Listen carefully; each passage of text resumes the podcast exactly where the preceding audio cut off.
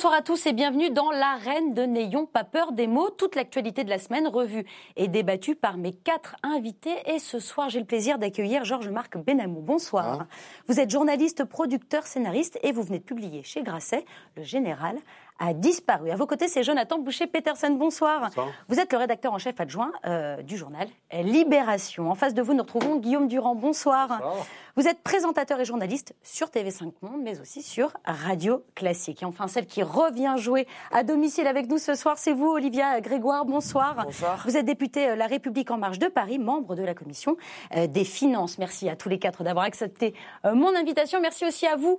Vous participez à cette émission grâce à Internet sur notre page Facebook, mais aussi sur Twitter, hashtag NPPM. Et ce soir, nous reviendrons sur la réforme euh, des retraites qui s'annonce un peu plus souple que prévu. En revanche, les agriculteurs, eux, durcissent le ton. Ils étaient des milliers un peu partout en France à manifester cette semaine. À Massy, dans l'Essonne, les forces de l'ordre ont utilisé un lanceur de balles de défense contre des lycéens. Était-ce euh, justifié? Fin du Grenelle sur les violences conjugales. Nous regarderons d'un peu plus près les conclusions qu'en tire le gouvernement. 13 soldats français sont morts au Mali, un drame qui interroge sur notre présence et nos objectifs au Sahel. Nous parlerons du rachat par LVMH de la célèbre marque Tiffany Co. Tiens, en parlant d'Amérique, nous évoquerons aussi la toute récente candidature de Michael Bloomberg pour l'investiture démocrate. Et nous terminerons l'émission avec l'autisme qui touche 700 000 personnes en France. Mais pour commencer l'émission, euh, je vous propose, mes chers invités, d'avancer un, tout petit peu dans le calendrier de quelques jours seulement, puisque la grande mobilisation du 5 décembre arrive à grands pas. La RATP, la SNCF, la police, les pompiers, les étudiants, les enseignants, les avocats, Renault, EDF, quasiment tous les corps de métier répondent à l'appel de cette journée euh, fatidique. Un million de Français dans la rue, plus aucun transport public. Euh, attendez, ça, ça c'était bien le 5 décembre, mais de l'année 1995, souvenez-vous. Surtout le sentiment qu'il ne prend pas la mesure de ce qui est en train de grandir dans le pays. Ça, oui, j'en ai la conviction. Alors le il dont le, monsieur euh, vient de parler, c'est Alain Juppé. Euh, Guillaume Durand, Édouard Philippe, le plus juppéiste euh, du gouvernement, est-ce qu'il ne serait pas en train de reproduire le même schéma 24 ans plus tard, lui aussi, il compte rester droit dans ses bottes, comme le disait son, mentor à l'époque? J'ai l'impression qu'il n'a pas du tout l'intention de rester droit dans ses bottes, comme l'était Alain Juppé. Deuxièmement, toutes les situations historiques ne sont pas comparables. Euh, c'est absurde de vouloir coller euh, euh, sur une situation qui est celle d'aujourd'hui, ce qui s'est passé euh, à ce moment-là, parce qu'à ce, registre-là, on pourrait revenir à 1830, 1848, 1870, on n'en sort plus. Euh, par contre, ce qui existe effectivement et qui est très particulier, c'est que la France se vit toujours comme une exception et que quand il s'agit souvent dans son histoire sociale de réforme, il y a une sorte de de manière de se cabrer qui parfois est justifiée, parfois ne l'est absolument pas. Prenons un exemple simple. Euh, euh, les régimes spéciaux, ça concerne, il faut à un moment quand même parler de chiffres, à la SNCF et à la RATP à peu près moins de 200 000 personnes. Quand vous promenez dans l'Europe, tous les conducteurs de bus ou tous ceux qui dirigent des métros ne pas, sont pas l'objet euh, de régimes spéciaux quand ils sont dans des régies qui sont des régies publiques. Donc pourquoi nous vivons, nous, dans un système que les autres n'ont pas? Ça se pose pour la retraite, ça se pose pour les chiffres du chômage, ça se pose pour les investissements. Voilà. On va revenir sur les, sur les détails de, et les raisons de cette grogne, mais euh, tout d'abord, pour rester sur cette fameuse date du 5 décembre, il y a quand même un, lien, non? Vous ne trouvez pas, Jonathan Boucher-Peterson Il y, a un lien. Enfin, le contexte est évidemment différent. C'est-à-dire que Edouard Philippe, il n'a pas beaucoup de marge de manœuvre. C'est évidemment une réforme d'Emmanuel Macron. C'est une promesse de campagne d'Emmanuel Macron pour le volet euh, passage à un système par points, la retraite universelle, qui est une promesse qui était assez euh, structurante en plus de la, de la, du programme d'Emmanuel Macron, qui avait plutôt accroché pendant la campagne. Après, ce qui, ce qui interroge, c'est comment on passe justement d'une promesse qui n'ont pas fait consensus, parce que ça, ça n'existe pas, mais qui en tout cas rassemble plus large que l'électorat d'Emmanuel Macron, ça il faut le dire. Euh, et ça se situe sur la CFDT. En gros, on voit bien comment la CFDT se comporte. Elle continue à être attachée à cette, cette bascule d'un système qui évidemment est compliqué, qui n'est pas non plus que la caricature de la bêtise française, qui est aussi un petit peu de son histoire. Donc, euh, hein. non, mais bon, c'est pas tout n'est pas mieux ailleurs. Il y a beaucoup de choses dont on est fier. J'ai dit que c'était différent. Bien sûr, mais c'est pas parce que des choses. Enfin, je pense qu'il faut mieux s'interroger sur les choses pour ce qu'elles sont que en se disant il y a forcément toujours mieux ailleurs parce que les choses sont des équilibres. C'est des... les retraites, c'est quelque chose qui est constitutif au-delà de la question du financement d'une part du socle social français. C'est pas rien.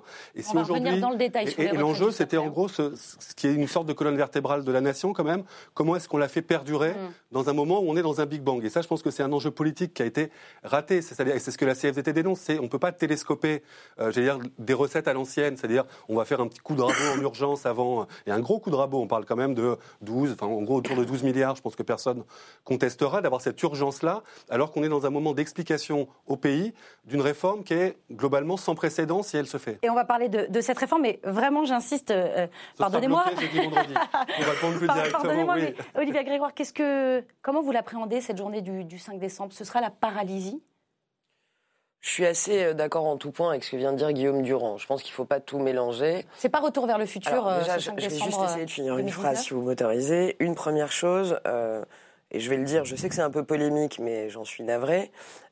J'invite tout le monde à relire un peu et à revoir peut-être des images d'archives du traitement médiatique de 95 notamment les jours d'avant. Moi, je suis assez étonné euh, du décompte, du compte à rebours qui est mis en place, notamment sur certaines chaînes d'infos. Je l'ai dit il y a quelques jours, je le maintiens. Euh, le feuilletonnage, euh, qui est équivalent d'ailleurs aussi sur les Gilets jaunes, tous les samedis à partir de 9h, 10h. Et ça fait maintenant deux semaines, J-14 jours, ça a commencé, que le compte à rebours a commencé.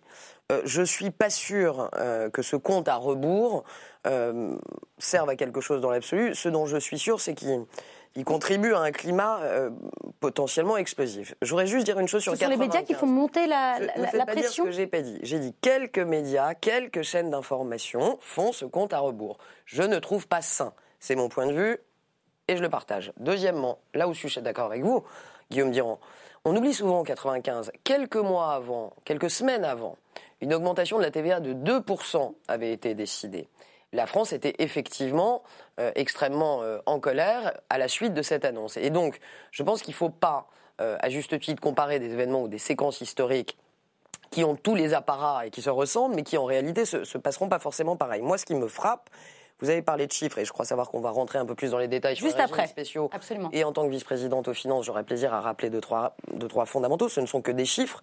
Il faut les regarder, pas les renier. Euh, ce que je pense, c'est qu'il sera intéressant de voir, parce qu'on va pas se mentir, ça va durer le 5, mais ça va durer le 6, ça va très certainement durer le 7. Euh, des appels reconductibles sont lancés.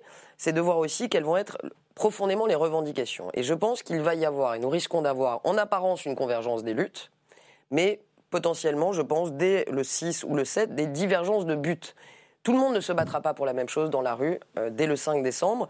il faut voir comment ça va évoluer, comment les actifs du régime général vont se comporter par rapport aussi euh, au personnel des services publics sur les régimes euh, spéciaux.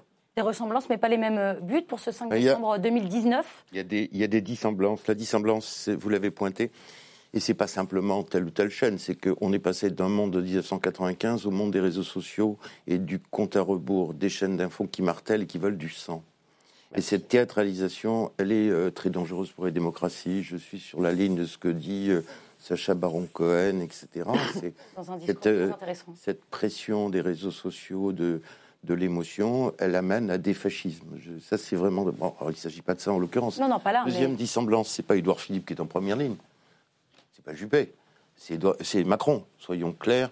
C'est la, la différence aussi. La, la troisième chose, c'est quel que soit euh, les vertus ou l'intérêt ou la nécessité de la réforme. Moi, j'ai, je l'ai compris pour la première fois quand le patron de la CFDT m'a expliqué la différence entre une, euh, une réforme euh, systémique et, une réforme paramétrique. J'ai enfin pour la première fois compris les choses. Mais c'est l'ambition. Et, on va rentrer, on va rentrer dans ce détail juste après. président Macron qui se dit rocardien, c'est un plantage total en termes de pédagogie de la réforme. Si on reprend euh, la théorisation de la réforme telle qu'elle avait été énoncée par Michel Rocard, qui ressemble à ce qu'avait pu faire ou De Gaulle Mitterrand. C'est on saisit la nation, les yeux dans les yeux d'un problème.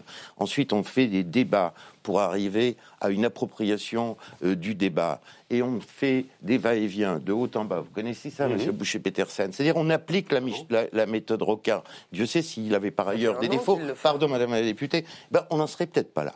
Donc cette impossibilité ou cette difficulté de pédagogie sur un terrain social et civilisationnel inquiétant, plein de défiance, hein, euh, le flou, le loup, etc., crée euh, une sorte de zone de brouillard. Moi, je suis incapable de vous dire euh, qu'est-ce qui va se passer le 5. Mais il est évident que, comme dans le cas du référendum, la rue ne répondra pas tout à fait à la question posée par le président de la République. Est-ce que c'est aussi le potentiel, possible retour des syndicats, de la force, de la puissance des syndicats ce 5 décembre 2019 juste d'un mot, c'est que ça arrive. Enfin, on peut circonscrire à la seule question des, régimes spéciaux, mais je pense que ça n'aurait pas cet impact dans le pays aujourd'hui. Ça arrive dans un contexte qui n'est pas complètement neutre. C'est-à-dire qu'on on sort quand même d'un an où euh, effectivement la séquence gilet jaune s'est clairement amenuisée, mais on a vu des petits, euh, des débuts d'incendie partout. Enfin, l'hôpital, rien n'est réglé. Euh, mais on le voit bien. Enfin, pour le coup, c'est les personnels qui le disent. S'ils se mobilisent, c'est pas juste par atavisme ou par réflexe en se disant on s'est mobilisé, on a obtenu. Il faut. Enfin, non, ces gens-là tous les jours, je pense qu'ils sont dans les hôpitaux, ils préféreraient être dans les hôpitaux dans des bonnes conditions plutôt que d'occuper la rue. Les pompiers qui appellent à occuper la place de la République en amont du 5 pense pareil. A priori, on peut se dire que c'est des euh, récriminations qui sont légitimes. Quand on entend euh, les étudiants après, on peut dire, vous avez répondu en partie. En tout cas, vous entendez le message de la précarité étudiante, mais ça reste une donnée structurante. Si tout ça montre quand même un climat de tension sociale, quoi qu'on en dise. Donc, on peut essayer de circonscrire. On va être, on va rentrer dans le point de détail sur euh, le cheminot, le, chauffeur de bus d'Amiens, le chauffeur de bus de Paris. Enfin, tout, tout ce qu'on entend en disant, c'est une bataille pour les privilèges, rien que pour ça. Ça n'aurait pas cet écho-là, parce que si les Français étaient dans, dans cette ce, seul, cette seule, euh, ce seul regard, ben voilà, il y aurait effectivement euh, une petite CGT qui ferait ses cortèges comme habituellement. Je, complète, je, me permets juste de compléter ce que vous êtes en train de dire, puisque selon un sondage via Voice pour Libération, justement, 62% des Français soutiennent les grèves annoncées euh, pour le 5 décembre. deux tiers des Français veulent mettre fin aux régimes spéciaux. Oui, oui, mais je pense qu'ils sont. Ça, c'est en fait, c'est une façon. Après, sans, la sans faire insulte, tout ça. Hein. Euh, on, peut, on, peut, faire petit bout de la lorgnette. Moi, j'appellerais ça de la complexité, la complexité des Français. il y a là un paradoxe. Et puis la mémoire, c'est-à-dire sur l'assurance chômage, qui a été une réforme où évidemment on se mobilise moins pour les, pour les chômeurs que pour nos perspectives de retraite, c'est normal. Mais formellement, on, voit des partenaires sociaux et la CFDT s'en souvient aussi. Où on leur a marché dessus pour dire. Et voilà. Et tout ça, ça crée quand même euh, un climat où 89% des gens nous disent oui, on est dans un climat de crise sociale. Donc après, on peut dire c'est la seule défense des privilèges des, régimes spéciaux. Je pense que c'est passé à côté du moment. Vous voulez répondre d'un mot? Juste une chose, mais je pense qu'on sera à peu près d'accord. Il y a une forme de, paradoxe. Je ne vais pas rentrer dans les détails des sondages, mais tous les sondages convergent sur le diagnostic du système de retraite illisible, complexe, injuste, de toutes les études, et ça fait plusieurs années. Donc je dirais qu'on est peu ou prou. Il y a 6 000 on est peu ou prou de, retraite complémentaire en France. On est peu ou prou d'accord sur le diagnostic. Et on, va en parler maintenant. La réalité, euh, vous voyez, moi je suis beaucoup plus accroché euh, à ce qu'on essaye de porter euh, sur les 1000 euros minimum ou sur les femmes qu'obsédé par les régimes spéciaux en réalité. Après, budgétairement, ce déficit aux alentours, on va la faire large, de 10 milliards, il va falloir aussi qu'on qu'on le traite. Mais la réalité, c'est qu'il y a beaucoup plus de choses et beaucoup plus d'ambition dans cette réforme que le seul alignement des régimes. Et on va en parler tout de suite. L'idée, après, on, peut moi ce que je vois aussi depuis, dans, toutes les éruptions que vous mentionnez, Monsieur Boucher-Petersen, on ne peut pas le renier. Euh, que ce soit aux urgences, que ce soit les hôpitaux, que ce soit les pompiers, que ce soit les forces de l'ordre, je vois bien tout ça. Les étudiants aussi. Ce que je vois aussi, bien sûr, la liste est longue, mais ce que je vois, c'est que on hérite, et je, ne suis pas du genre à me défausser, mais d'une situation, notamment à l'hôpital, qui est un sujet que je connais bien, dont on sait depuis des années qu'on va euh, de la T2A aux 35 heures, qu'on va avoir des problèmes. Bon, aujourd'hui, ça craquelle, ça se fissure dans plusieurs pans de notre société. Et ça arrive au moment où Emmanuel Macron euh, est au pouvoir. Je pense sincèrement, et vous allez tous me tomber dessus. Non, mais vous allez tous me tomber dessus. Le réceptacle d'une crise et se dire euh, c'est dur, il y a la crise. Non, non, mais c'est pas grave. J'ai pas dit que c'était dur. Hein. J'ai pas dit que c'était dur. On n'est pas là pour que ce soit simple et on est bien conscient que ça allait être difficile. parce que les précédents ont été rejetés qu'il est là. Donc oui, mais encore une fois, c'est pas une façon de me défausser. Ce que je dis juste, c'est que je pense qu'on a aussi fait des réformes importantes depuis 2017 et qu'on a montré qu'on soit d'accord ou pas sur la fiscalité du capital, sur la, la SNCF, qu'on était capable sur certaines réformes de prendre à bras le corps un certain nombre de décisions et c'est d'ailleurs ce qu'on nous accorde dans les sondages, c'est l'une des seules choses qu'on nous accorde, avoir une un certain, je mets des gros guillemets, courage ou volontarisme à essayer de... n'a-t-on pas révélé aussi une forme d'impatience? Quand on voit qu'on a réussi deux, trois choses, moi je trouve normal aussi que les Françaises disent bon bah, puisqu'il a l'intention de transformer ce pays, eh ben, on va tous y aller, on va lui dire ce que nous, Alors, on a aussi à. Sauf que la réforme. Allez, on va, on va avancer. Les Français sont incapables de dire justement. Suis-je un gagnant ou je suis un perdant potentiel? On va avancer justement sur cette euh, réforme des retraites, puisque on en parle depuis des mois, on reçoit, on écoute, on ajuste, et le rendez-vous vient d'être fixé. Les dernières concertations auront lieu le 9 ou le 10 décembre. Le projet sera donc présenté dans la foulée. Le Premier ministre assure les syndicats de son écoute active, mais la CGT n'est franchement pas convaincue. On écoute Édouard Philippe et Philippe Martinez. Il est bien naturel que des questions se posent, que des oppositions euh, soient formulées. Je les euh, écoute. Parfois, je les comprends aussi, souvent. Euh, mais ça ne m'empêche pas une seconde d'être déterminé à faire aboutir cette réforme. Moi, je suis convaincu que euh, c'était juste de la communication pour essayer de démontrer, par votre intermédiaire d'ailleurs, qu'il y avait du dialogue et qu'on pouvait discuter, sauf qu'on ne peut pas discuter. Alors, je, je, pose un peu la question toutes les semaines, mais je vous la repose à vous cette fois, euh, Guillaume Durand. Est-ce que ah. cette réforme, c'est la réforme impossible?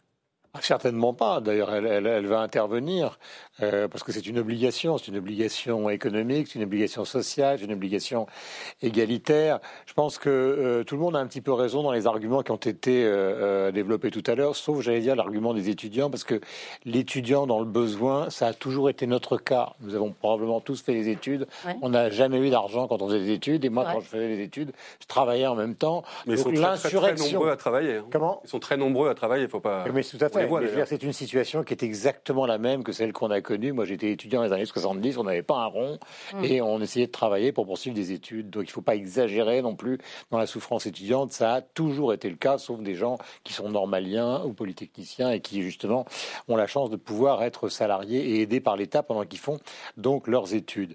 Pour ce qui concerne la réforme elle-même, il est évident qu'aujourd'hui, euh, euh, et c'est pour ça que je dis que tout le monde a un peu raison, euh, il ne faut pas que le spectre d'une injustice intervienne dans le pays et que les gens aient peur qu'à terme, pour des raisons budgétaires, l'État soit totalement incapable d'assumer le niveau des retraites dans X années. C'est la peur qui existe dans le pays, parce qu'il y a un nombre colossal de retraités dans le pays. Mais en même temps, on ne peut plus vivre dans l'ancien système, qui est un système où, au fond, les salaires de la fonction publique étaient bien inférieurs aux salaires du privé. Or, maintenant, les salaires de la fonction publique sont à peu près l'équivalent, souvent, pas tout le temps, mais souvent de ceux du privé. Or, vous savez par exemple, euh, si vous travaillez dans le privé, on calcule votre retraite sur les 25 euh, euh, principales années de votre vie qui peuvent être cabossées, qui peuvent être chaotiques, qui peuvent être extrêmement complexes avec des périodes de chômage, alors que pour les fonctionnaires de l'autre côté, on prend les six derniers mois avec en général une prime. Donc le système est je ne dis pas injuste, parce qu'à ce moment-là, je vais me faire sauter dessus par Jonathan. les salaires ne sont pas équivalents. c'est même un des enjeux de la réforme et c'est un sujet intéressant pour les profs. Ce n'est pas vrai globalement. C'était très, très injuste il y a maintenant 25 ans. Il y avait une énorme différence entre le salaire d'un enseignant et le salaire d'un cadre chez BSN. Ce n'est plus tout à fait exactement la même chose maintenant. J'ai peur que ce soit fait par une paupérisation du privé. non, mais, euh, non, mais c'est plus tout à fait. Donc, il y a ce sentiment, un truc. Alors, après, ce que disait justement euh, tout à l'heure. Euh, euh, mon camarade Georges Marc, c'est l'aspect euh, Macron. Si vous voulez, dans cette affaire-là, cet homme est arrivé en France euh, et a soulevé un espoir considérable, comme une sorte de Kennedy, disons, pour simplifier. Mais le problème aujourd'hui, c'est que contrairement à, un Kennedy qui aurait pu euh, et ça s'est terminé tragiquement. Souvenons-nous quand même les paroles assez bizarres de M. Ruffin sur le perron de l'Élysée en disant il finira mort quand même. Aujourd'hui, et c'est là où je rejoins Georges Marc, derrière la réforme nécessaire se profile une sorte de référendum sur le personnage. Et comme en plus cette réforme des retraites, elle a été négociée par trois personnes auprès de syndicats différents, c'est-à-dire Delvoye, le Premier ministre, plus les ministres chargés de l'affaire, plus le président de la République garde la main, c'est vrai que c'est extrêmement compliqué. Mais il y, a, il, y a, une phrase du général de Gaulle que j'aime bien. Il disait il y a toujours un moment où il faut se mettre en accord avec les arrière-pensées. Alors, je pense que les arrière-pensées des Français, pour certains d'entre eux, c'est quand même à travers cette affaire de retraite de faire mettre un genou à terre au président de la République. Alors, pour se mettre euh, d'accord aussi, le, euh, le Premier ministre a parlé d'une réforme qui se ferait avec souplesse. Ça veut dire quoi? Je pense qu'aujourd'hui, on commence à comprendre enfin, après un an et demi, Madame la députée, j'ai beaucoup de respect. L'universalité, oui, la brutalité, non. Mais jusqu'à présent, les Français ne se sont pas emparés de ce débat. Hein. Donc, euh, on commence à comprendre que vous, allez vouloir. Il y a de la rationalité, et puis, comme tu le disais, il y a de l'irrationalité. On va traiter les régimes spéciaux. Est-ce que vous allez les diviser du reste de la population Déjà, stratégie. Je ne, pardon, excusez-moi, laissez-moi finir. Je ne suis pas sûr que, que, vous y arriviez. Ni qu'on y ait intérêt. Je, ne suis pas sûr, mais malheureusement, c'est ce que certains d'entre vous jouent, et je pense que c'est assez malsain de dire qu'il y a des privilégiés. Alors, si insupportable soit certaines situations, pas dire qu'un conducteur de train qui part à 57 ans, ce soit tout à fait un privilégié, et bon, c'est comme ça, il y a le sentiment des acquis sociaux. Là, donc, il y a cette dimension. La deuxième, c'est que on comprend aussi, parce qu'il va se rajouter au débat qu'il va falloir travailler plus, ça, c'est un autre débat qui va se surajouter, qui fait que donc le 5, c'est pas que les régimes spéciaux. Et puis, comme euh, tu le disais, reprenant, il y a l'irrationalité, la volonté assez étrange euh, sur un terrain qui est grosso modo une angoisse collective euh, à laquelle n'ont pas répondu ni Sarkozy, je vous rassure, ni Hollande, ni même le président Macron. C'est vers quel monde allons-nous? À l'heure de l'intelligence artificielle, de la mondialisation, il y a une angoisse collective, je dirais, anthropologique. Et donc, on a touché aux retraites. S'ajoute un autre élément irrationnel, c'est effectivement la posture du prince, pardon, Emmanuel Macron, dans son rapport au peuple, pardon de me citer, mais c'est le thème de mon dernier livre. C'est même De Gaulle, pour la petite réforme de la sélection à l'université, petite réforme par rapport aux méga retraites, est tombé de cheval en 68. Mmh. Donc voilà, euh, il faut regarder l'histoire aussi. Pardon, tu disais non, mais moi je crois aussi. Alors, Olivier Grégoire, vous voulez. pour la regarder, mais pas, pour la, pas pour la, comparer de manière absurde. Alors, Olivier, Grégoire, on vous écoute. Moi, je suis, je suis touché par ce que dit euh, Georges-Marc Benamou, dont j'ai pas encore lu le livre, mais ce sera réparé dès ce week-end. Euh, euh, je ne vais pas vous raconter de sornettes. Moi, je suis élu depuis deux ans et demi. J'ai pas de leçons à faire à des gens qui commentent et qui voient le, champ politique depuis des années. ce qui est sûr, c'est que je sens, c'est pas une peur, moi je sens une tétanie de l'avenir. Et d'ailleurs qui commence à s'incarner par des faits économiques assez étonnants.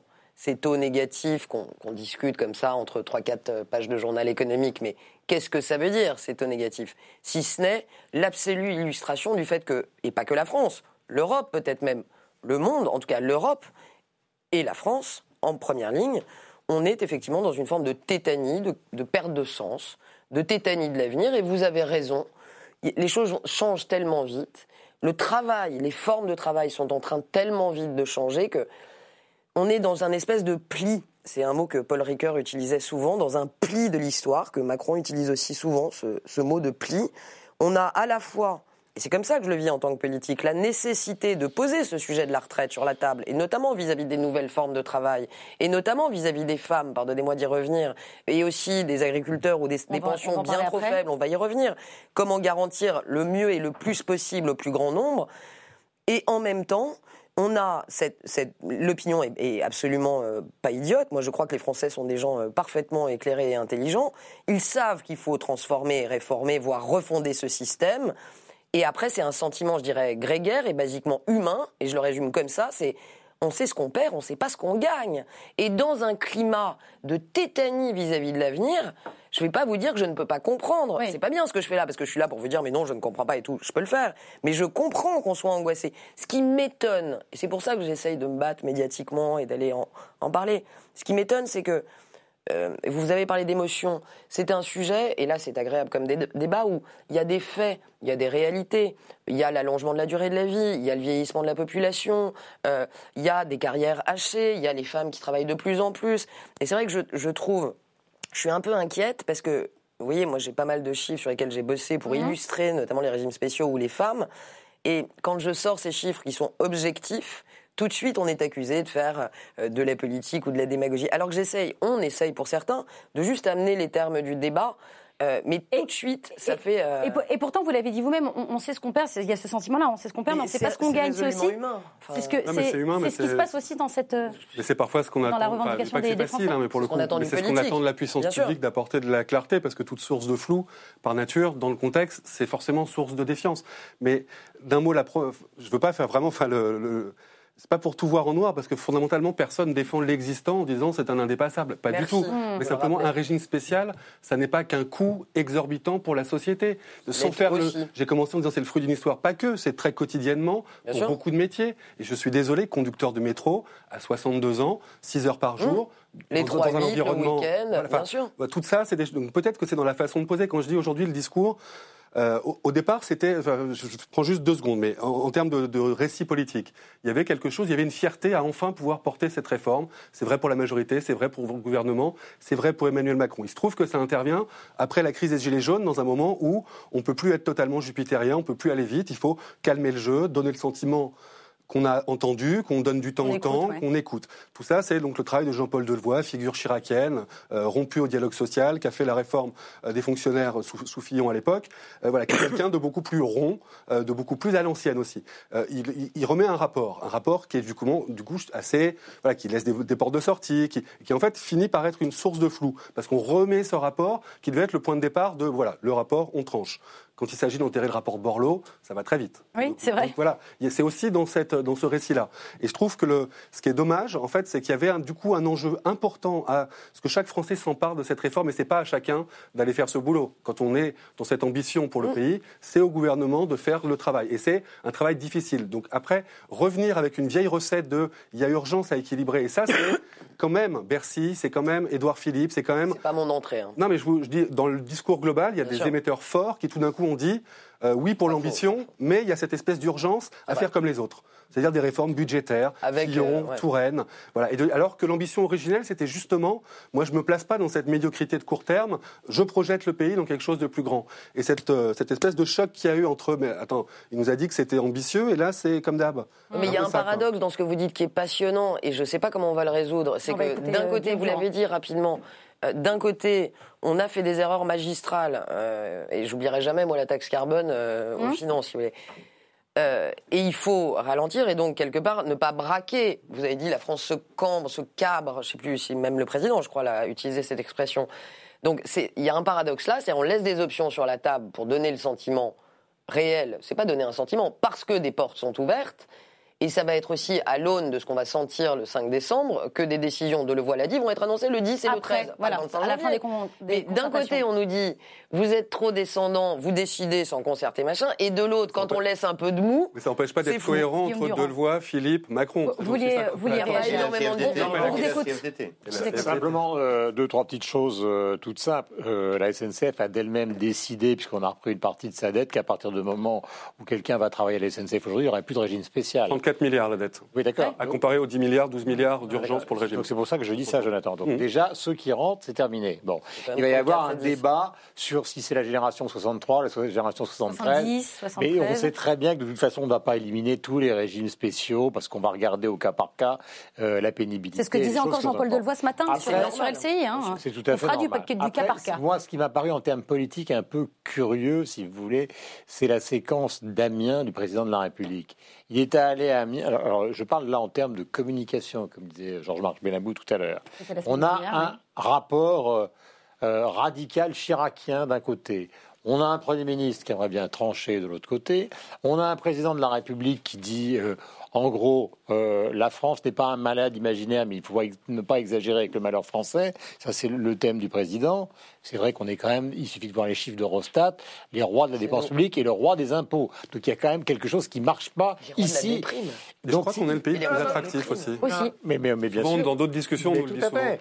Mais si vous voulez, par exemple, Blanchard, qui est un économiste célèbre, a montré qu'on était effectivement tout à fait, mais qu'on était très très bon en matière de productivité, ce qui est vrai, reconnu dans le monde entier, mais que cette productivité, elle allait plutôt vers les loisirs que vers les revenus. Ce que je veux dire sur cette séquence Macron, moi, je l'ai regardé comme tout le monde. Il a discuté avec les étudiants. Euh, il a discuté avec les journalistes lors d'une conférence de presse. Il a discuté après avec euh, Routel Krief euh, sur BFM TV. Et je dois dire, et je ne suis pas du tout un ennemi du régime, que je n'ai rien compris à l'utilité, de, en plus avec, face à face avec Ruffin, dans le contexte du moment. C'est qu'il est le principal personnage concerné dans le dialogue avec les Français qu'est-ce qu'il est allé faire dans cette. Non, pas, Amiens n'est pas une galère, mais dans cette répétition de la parole. de cette répétition de la parole, de cette volonté de guérir comme un roi thaumaturge par des mots, une situation qui est une situation complexe de chiffres. Hum et qui c'est simplement par des mal adapté. qu'on arrivera, qu'on arrivera on l'invite sur ce plateau s'il veut venir nous répondre un jour. Le président est le bienvenu, évidemment. Alors je, je voudrais euh, vous parler maintenant d'une autre mobilisation, mais qui elle a déjà eu lieu. C'était euh, mercredi des tracteurs sur les Champs-Élysées, mais aussi à Lyon, euh, Bordeaux ou Toulouse. Les agriculteurs en ont marre et sont venus le dire directement à leur ministre. Marre de la concurrence déloyale, marre des prix imposés par la grande distribution, marre de l'opinion qui les dénigre. Blessés parce qu'on appelle l'agribashing. Ces manifestants qui sont déplacés à Paris nous expliquent leur désarroi. C'est énervant de, comment, de se lever le matin et puis de dire qu'il bah, y a des gens, ils croient qu'on est là pour les intoxiquer, les polluer, alors que nous, c'est pas notre but. La société nous demande du zéro phyto, je pense qu'on pourrait y arriver, mais c'est pas demain. Ça sera dans 10 ans, dans 20 ans, je sais pas dans combien de temps. Mais il faut aussi qu'on nous accompagne pour faire ça. Donc on nous impose des choses et on nous dit bah, demain il faut faire comme ci, demain il faut faire comme ça. Ben, on ne peut pas demain. Alors ils ont, ils ont été reçus hein, par euh, Didier Guillaume qui leur a dit oui je comprends, oui, je vous soutiens. Et vous, euh, Jardin Pouchet-Peterson, ah, est-ce que vous les comprenez Est-ce que vous je pense que l'enjeu, c'est évidemment pas cette dame où chacun des agriculteurs prie individuellement. Cette manifestation, elle est à l'appel de la FNSEA, un acteur bien connu. Et je pense que s'il y a euh, j'allais dire quelqu'un qu'il faut questionner, c'est quand même cet acteur-là. Parce que euh, le gouvernement, c'est toujours compliqué. La, question des agriculteurs, on est toujours dans la, dans, la, dans la schizophrénie. Euh, on a connu la majorité. Je réagirai après, mais. On a connu la majorité, en tout cas très vindicative, contre les actions de la FNSEA quand il s'agit d'aller mettre des parpaings devant les, tout l'été après la, signature du CETA a été quelque chose de, très compliqué. pour le on a aussi condamné l'attitude de la FNSEA au Congrès. Oui, mais voilà, moi, je ne veux pas polémiquer là-dessus, mais je me dis juste qu'il y a quelque chose de systémique. C'est-à-dire, évidemment, ces agriculteurs à qui on dit tout d'un coup il faut changer alors qu'ils sont, faire du bio maintenant, qu'ils sont déjà à l'os, qu'ils gagnent pas d'argent, qu'ils se suicident plus que la moitié. Enfin, tout ça, c'est cette violence du monde agricole aujourd'hui. Mais il y a quelque chose qui dépasse le côté euh, l'agribachique des consommateurs. C'est pas vrai. Quand il y a des initiatives dans les supermarchés qui sont faites au profit direct de l'agriculteur, la brique de lait, ça, je pense que tout le monde en a entendu parler. La façon dont, dans tous les supermarchés aujourd'hui, on met en valeur parce qu'on sait que c'est un facteur pour vendre la figure de l'agriculteur comme une personne. Hum. C'est-à-dire, on est en identifiant. Ah, là, on est dans la com. Donc tout ça, ouais, on est peut-être dans la com, mais on a bien compris que chez les gens, ce qui la question humaine de l'agriculteur, elle touchait complètement. En revanche, qu'il y ait un rejet d'un côté systémique d'usage des pesticides, peut-être avec de la défiance excessive, mais en tout cas une transparence qui n'est pas proportionnellement plus importante. Euh, voilà, je trouve qu'il y a quelque chose à dire. C'est pas du tout une dualité entre les agriculteurs et les consommateurs. C'est donc il n'y a pas besoin de recréer du lien, ah bah, justement. c'est toujours bien de recréer du lien, mais formellement interroger et la grande distribution et la corporation FNSEA, je pense qu'on fera plus avancer le schmilblick, comme on et Sur, euh, et sur les accords de, libre échange, euh, quel est votre regard, vous, Guillaume Durand? Ils sont vent debout contre ces accords. Est-ce que, est que, pour autant... Bah, il y a des accords qui sont nécessaires et d'autres qui ne le sont pas. Concernant les agriculteurs eux-mêmes, moi, par rapport justement à la retraite, à la retraite avant, moi je suis en dehors des grands céréaliers euh, sur une ligne euh, très simple que s'il y a vraiment un vrai drame social français, euh, enfin, l'un des grands vrais drames français, c'est celui-là. Mmh. que nous sommes en train de perdre notre agriculture. Welbeck l'a expérimenté dans Sérotonine, c'est-à-dire qu'au début, il fait un livre ironique dont il a le secret, qui est l'histoire d'un monsieur qui veut jeter sa femme japonaise par la fenêtre euh, parce qu'il a trouvé des, vidéos un peu bizarres. Bon, et puis tout d'un coup, il part à la recherche de quelqu'un qu'il a connu et qui était un type brillant, euh, qui a fait à l'agro et qui est devenu agriculteur en Normandie. Ça se termine par un suicide. Donc là, je pense que tous les quatre et tous ceux qui nous regardent, nous sommes tous touchés par ça à cause de leur situation sociale, de l'érosion de leurs revenus, à cause d'une certaine forme de, mépris euh, d'une certaine catégorie de la grande distribution, pas tous évidemment, et puis à cause du fait aussi qu'on est tous quand même, même si on est ultra parisien, on a cette image-là, quand même on est parisiens provinciaux. C'est-à-dire que euh, on sait très bien. Euh, ce que c'est que euh, la restauration, on aime ça. On sait très bien ce que c'est que la province, on y va en vacances, pour ceux qui vivent à Paris. On a tous croisé les agriculteurs qui sont dans des situations, qui sont des situations délicates. Alors, je veux dire, les gens vont se moquer de moi en disant oui, quand est-ce qu'il a vu un agriculteur la dernière fois? Eh bien, malheureusement, je tiens à leur dire oui, j'en connais. Dès qu'ils fonctionnent très bien, qui sont spécialisés, euh, dès qu'ils sont dans la crainte du Brexit épouvantable, comme les ostréiculteurs par exemple, ils ne savent pas du tout ce qui va se passer dans les mois qui viennent. Donc là, il y a un vrai problème, un vrai problème qui n'est pas simplement un problème social, mais qui est un drame national. Est-ce que, est-ce que Georges-Marc Benamou, c'est la loi Egalim qui n'a pas porté ses fruits? C'est ce que leur répond euh, oui, oui, Guillaume. ça. Oui. Moi, je pense qu'on a, en tout cas, euh, l'illustration typique avec cette histoire de glyphosate de la complexité du monde. Alors là, on est C'est exactement la même histoire que euh, euh, le prix de diesel qui a augmenté, qui a allumé la mèche des gilets Oui. jaunes. Donc, c'est la complexité du monde. Oui. Alors peut-être, pardon, je ne sais pas ce que ça a été bien géré en termes d'accompagnement sur la transition. Est-ce que le glyphosate, l'arrêt brutal à deux ans, à cinq ans, etc. Quelles sont les complexités? Mais c'est vrai, voilà, voilà, on est dans la complexité du monde. Qui a raison?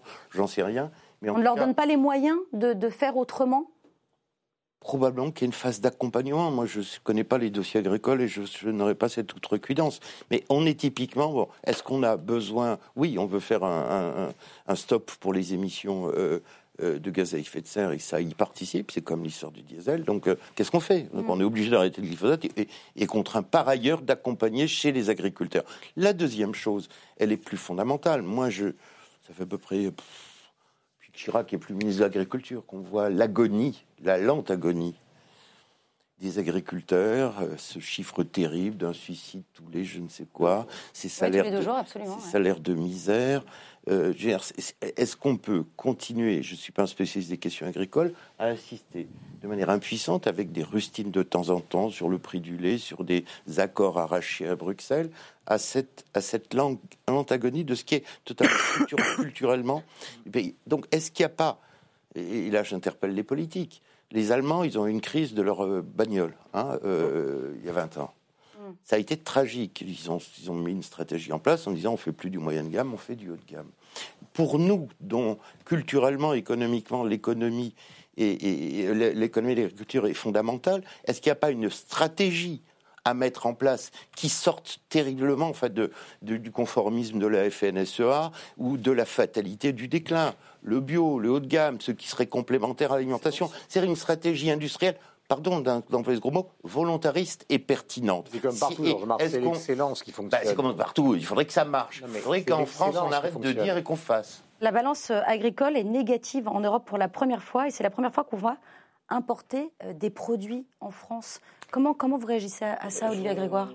Est-ce que je peux déjà réagir Bien à ce sûr. que vous avez dit euh, avant? Euh, sur Egalim parce que je voudrais Bien pas, sûr. je vous déteste vu réagir sur la loi ne Egalim. pas répondre aux questions. Euh, je pense qu'il y a de très bonnes choses dans cette loi Egalim qui a été votée en un mot il y a un an et qui a vocation. Cette loi n'a pas assez porté ses fruits parce que la meilleure répartition de la valeur n'a pas eu lieu. Je cite Didier Guillaume. Oui, merci. Euh, cette loi, basiquement, elle avait un job, c'est réduire l'écart, si vous voulez, entre le prix de vente et le, le prix de revente des distributeurs. Ça fait très très courte. Euh, je pense que on a une responsabilité euh, dans l'exécution de cette loi. Vous savez, euh, c'est bien d'annoncer des réformes, mais entre le jour où vous voyez un être humain à la télé annoncer une réforme et le jour où, dans la vraie vie de l'autre être humain, elle devient tangible, réelle dans son quotidien, il faut énormément de temps.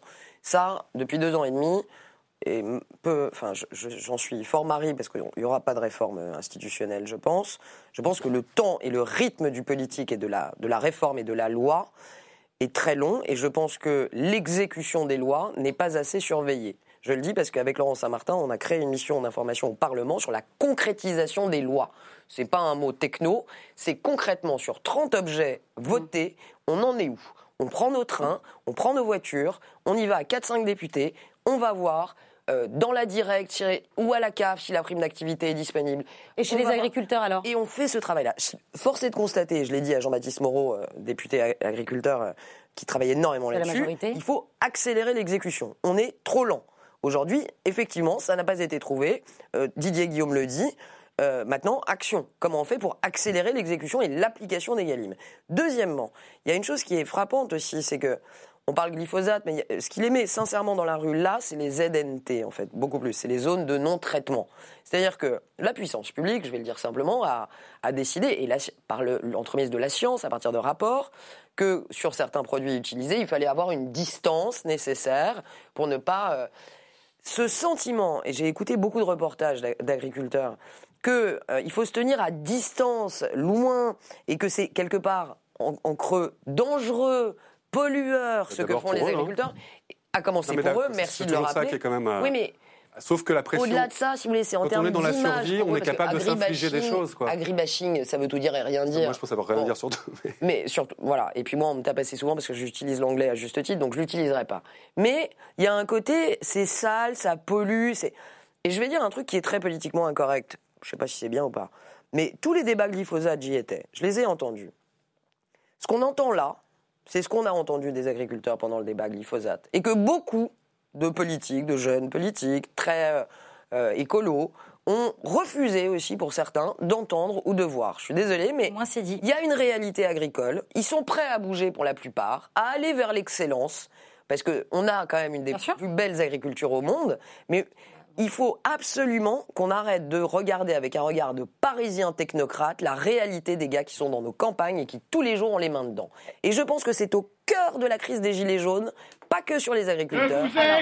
Et- et voilà, on vous a, on vous a compris. Non, mais c'est Autre- important. Territoire autre, euh, autre sujet euh, dans l'actualité euh, cette semaine, c'est arrivé à Massy, euh, dans l'Essonne. Regardez ces images amateurs. On y voit une intervention des forces de l'ordre devant le lycée Parc de Villegénis. Une intervention très musclée avec l'utilisation de lanceurs de balles de défense contre des lycéens. Six d'entre eux ont été mis en examen. Les tirs de LBD et les fumées de gaz lacrymogène ont fait le tour de la toile française. Euh, Jonathan Boucher-Peterson, comment vous regardez euh, ces images? Maintenant, on, on utilise des, des lanceurs euh, LBD contre des lycéens. Donc voilà, pour éviter un débat stérile contre des lycéens, une centaine de lycéens rassemblés. En gros, si on, moi j'étais pas sur place, hein, je crois les reportages qu'il y a non eu. plus. On parle d'un abribus, de quelques poubelles qui étaient en train de Qui brûler. Effectivement, en- après, on ne sait pas exactement à quel moment, de jets de projectiles vers les forces de l'ordre. Il y a toujours deux. Et encore une fois, moi je suis pas un spécialiste du maintien de l'ordre, mais il se trouve que les, les- les séquences de ces derniers mois, voire de ces dernières années, nous ont obligés à nous pencher sur ces questions-là, sur ce qui fait foi, sur la doctrine d'engagement, sur le- les spécificités françaises. On, on avait en tête, c'est un peu comme pour l'hôpital il y a quelques années, que, le- que la France avait un magistère dans la question du maintien de l'ordre et qu'on était plutôt euh, des gens qui avaient un vrai savoir-faire. On se rend compte que peut-être dans de nouvelles configurations qui ont peut-être moins à voir avec les cortèges syndicaux à l'ancienne, il y a une prédisposition pour aller utiliser ce LBD euh, de façon euh, assez étonnante parce que je rappelle que la logique d'emploi du LBD, c'est quand un policier se retrouve dans une situation où sa vie est engagée, où il n'a plus d'autre solution pour se dégager. Et c'est bien utile qu'il ait le LBD plutôt qu'une arme létale. Ça, on s'est tous, tous d'accord pour le dire. Là, de ce qu'on voit des images, on voit l'enjeu de dispersion à l'aide d'un LBD. Et ça, c'est tout sauf ce qui est conseillé, voire ce qui est qui est autorisé. prévu, euh, ça oui. pose une vraie question. On l'a vu d'ailleurs quand le LBD a été distribué très largement euh, à des escouades de la BAC. Quand en gros on a changé de doctrine en disant ça suffit ce bloc contre bloc où en gros on subit, on va aller choper, on va aller chercher des mecs. Donc on a vu dans les, dans les, dans les, des derniers épisodes un peu massifs des Gilets jaunes des, euh, effectivement des petites équipes plus efficaces pour aller attraper, mais équipées de LBD. Et je voyais un reportage, moi je connais pas parfaitement ces sujets. hein. On voyait, il y avait des militaires qui sont engagés par la gendarmerie dans le maintien de l'ordre, qui sont des spécialistes, qui ont les mêmes armes. Et on voyait la faculté à utiliser le LBD, qui était, je crois, sept fois ou huit fois plus importante chez des policiers qui habituellement ne sont pas équipés avec ça. Parce que la plupart du temps, quand ils font ces interventions, ces policiers, c'est pas le LBD leur outil. Et ben, sauf que là, ils utilisent le LBD comme une sarbacane et que c'était des centaines de projectiles quand il y en avait quelques-uns référencés avec ordre systématique du supérieur côté gendarmerie. Donc je pense que euh, personne va défendre des lycéens qui brûlent des poubelles. Euh, en revanche, au-delà du fait que ça vaut pour les lycéens, ça vaut pour les adultes, on a un problème ou un vrai questionnement dans l'usage du LBD. Le livre blanc qui arrive est pas rassurant. Comment, comment vous regardez justement cette utilisation, cet usage euh, du LBD par les forces de l'ordre D'abord, euh, moi je considère que l'idée qu'on est dans un état policier est une absurdité totale. Euh, évidemment, c'est encore c'est c'est la référence à euh, une partie de la mythologie de la gauche euh, qui joue avec ça, alors que c'est absurde. En revanche, c'est vrai que Jonathan a raison. Il y a des questions qui se posent. Alors, je ne vais pas revenir sur le LBD parce que Jonathan l'a dit euh, fort justement. Par exemple, quand j'ai regardé les images les chaînes d'information, pardonnez-moi Madame la députée, euh, de, la place, de, la, de la place d'Italie, je trouvais ça assez étonnant de voir, sans entrer dans la mégalomanie du, du type qui pense au complot, ce type en train de péter euh, la stèle du maréchal Juin, puis d'essayer de défoncer une grille d'autobus. Et qu'est-ce qu'il y avait? Lui, euh, des compagnons, enfin de son point de vue, euh, des caméramans et pas de policiers. Euh, autour, personne pour les disperser, etc. Avec en plus, après cette intervention, je crois, sur euh, BFM, non, chez Calvi, pas chez BFM, vous voyez, il n'y a pas que BFM, il y a Calvi euh, le soir, cette policière syndicaliste qui disait personne n'a vraiment donné l'ordre de les interpeller à la sortie du métro. Donc, pour la je dirais globalement, État policier, c'est une absurdité, des bizarreries depuis le début de l'affaire des Gilets jaunes dans la gestion, ça, on en est à peu près certain. Georges Marc Benamouya, il y a un problème d'autorité euh, en France aujourd'hui? Moi, je pense qu'il y a un problème de réglage, effectivement, euh, inquiétant, et qui, euh, s'il n'est pas pris en considération par le président de la République, pourrait aller jusqu'à le fragiliser. Cette inquiétude, elle naît très précisément le 1er décembre 2018, quand 100 mecs sont capables, on le sait aujourd'hui, de prendre Oh non, mais ça a suffisamment inquiété. Non, non, mais attends. C'est la hantise, pardon d'y revenir, de, la droite et de De Gaulle, j'y reviens euh, en mai 68, d'avoir donc un laxisme incroyable. -dire comment on peut laisser passer des manifestants rive droite, les laisser rentrer rue Royale pour ceux qui connaissent, et, et, rentrer rue Saint-Honneur, et on se dit, y a-t-il un pilote à la préfecture de police ou au ministère de l'Intérieur? Vous connaissez le spectre. Non, mais il y a cet aspect de laxisme. Vous connaissez le spectre. Attends, non, non, il y a cet aspect de laxisme. Et puis il y a cet aspect de euh, trop. Euh, un innocent qui parle place d'Italie, qui oui, prend, et qui une, se balle, prend une balle, bien sûr. des casseurs qu'on laisse casser, etc.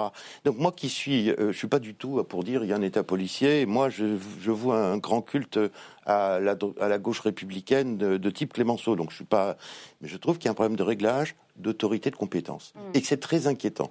Alors, est-ce que c'est Castaner ou pas Castaner? On aurait été content d'avoir bah, Gaston de Fer, euh, Colomb ou Cazeneuve. Il y a une insécurité qui participe de cette insécurité globale et qui, si, elle n'est pas traitée et si ça dérape à nouveau, pourra toucher le président de la République. C'est ça, bien ça qui est inquiétant. Un problème de réglage. Comment vous réagissez à ça, Olivier Grégoire?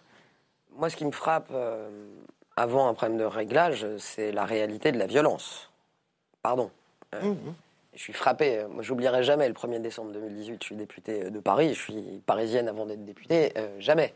Mmh. Jamais. Euh, et je pense qu'on assiste aussi chez, chez, les jeunes, pour parfois des raisons un peu plus complexes, mais à une croissance exponentielle de, de la violence. et c'est un fait sociologique. C'est pour moi pas un fait politique. Euh, je vais dire. on parle du lycée quand même. Ouais, le blocus d'un lycée. Donc... Oui, mais pardon. Vous avez dit deux choses. Vous avez dit deux choses. On va finir sur des black blocs. Je vais juste. Ouais, mais. Pas de problème. Je vais revenir sur ce que vous disiez. Vous avez dit un, truc qui est intéressant. Vous avez dit je n'y étais, je n'y étais pas. Il s'avère que moi non plus. Euh, et je fais toujours quand même attention euh, quand je n'y suis pas. Moi, j'enlève rien sur l'usage du LBD. Non, mais Madame, je, Madame juste, je peux faire ma réponse. Vous ne pouvez pas nier qu'il y a trop de dérapage. Moi, j'y croyais pas il y a quelques semaines et je suis pas du tout sur. Je euh, d'accord avec l'IB. On n'est pas à l'abri que j'atterrisse euh, du même côté que vous, Monsieur Benemou. Laissez-moi prenez, prenez vos ailes et vos ailes. J'entends ce que vous dites. Euh, moi, la description de ce que j'ai lu, euh, c'est pas quatre gamins euh, qui brûlent J'ai dit 100 dès le début, donc il n'y a pas de problème. Une centaine de lycéens. Qu'est-ce qui a été cassé à part ça, en fait? Abribus, il y a eu pas mal. Et deux, poubelles enflammées. Je crois, d'après ce que j'ai lu, excusez-moi, qu'ils ont essayé de calmer le jeu et que ça, s'est réenflammé quelques heures après, que ça s'est réenflammé le lendemain. Au moment où on se parle, il y a sept mineurs qui ont été interpellés et je crois qu'une enquête est en cours. J'espère. Et je l'espère aussi, je vous rassure. C'est pas ça qu'on questionne. Enfin, non, mais je, termine juste. Mais le LBD, est-ce que c'est l'outil adéquat? Je suis assez sans. Euh, on peut se parler nous-mêmes sans être au cœur de cette problème. Euh, violence. Quand vous me répondez à ce que j'ai dit, j'ai tendance à vous euh, répondre. le LBD est une arme qui est légitime pour nos forces de l'ordre, et j'en suis désolé. Je pense que on a beaucoup, beaucoup insisté sur des dérapages. je me rappelle samedi dernier, pas plus tard que samedi dernier aussi, les deux flics enfermés à Beaumarchais dans une, une laverie. Là où je suis sensible à votre argument, et moi non plus, je suis pas ni flic euh, ni force de l'ordre.